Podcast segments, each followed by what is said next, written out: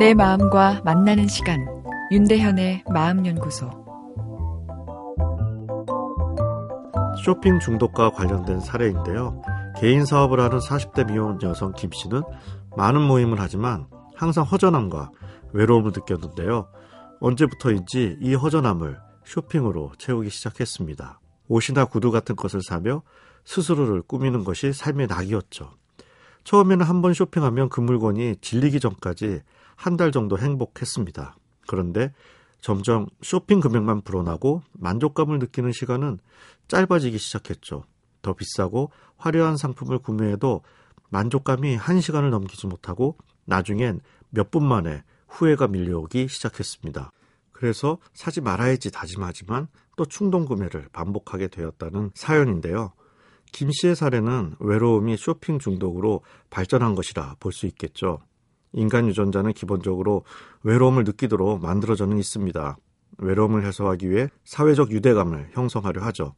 어, 그런데 외로움을 사람이 아닌 쇼핑으로만 다루기 시작하면 문제가 생깁니다.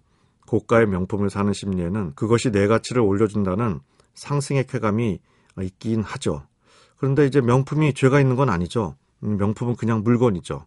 그리고 아름다운 물건에 대한 관심과 소유욕도 사람의 미학적 욕구와 관련된 자연스러운 것이고요. 사회가 발달할수록 누구를 추종하는 것이 아닌 나만의 멋을 추구하는 성향도 강해지게 됩니다. 그러나 아름다움을 건강하게 즐기는 것과 중독은 다른 것이겠죠. 중독되었다는 것은 내성과 금단이 생겼다는 것입니다. 내성은 같은 효과를 위해 점점 더 큰 자극이 필요하게 되는 상황인데요. 위 사례처럼 더 비싼 상품을 구매해도 만족감을 느끼는 시간은 오히려 줄어드는 것이죠. 금단은 후회하는 마음으로 다시는 하지 말아야지 하면서도 결국은 참지 못하고 그 행동을 반복하는 현상을 이야기합니다.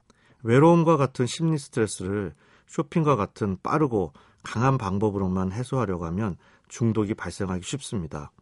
쇼핑 중독에 빠졌던 김 씨의 경우 사업상 큰 모임보다는 위로받을 수 있는 작은 사적인 만남, 아, 주위 사람들과의 소소한 공감, 아, 그리고 자연과 호흡하는 활동 등으로 스트레스를 풀도록 조언해 드렸는데요.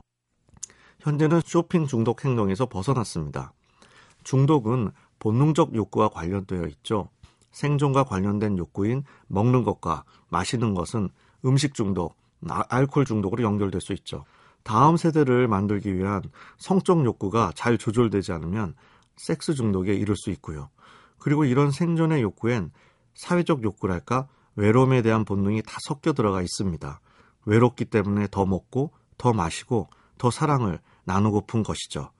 본능에 대해 내일 이어서 생각해 보겠습니다. 윤대현의 마음연구소 지금까지 정신건강의학과 전문의 윤대현이었습니다.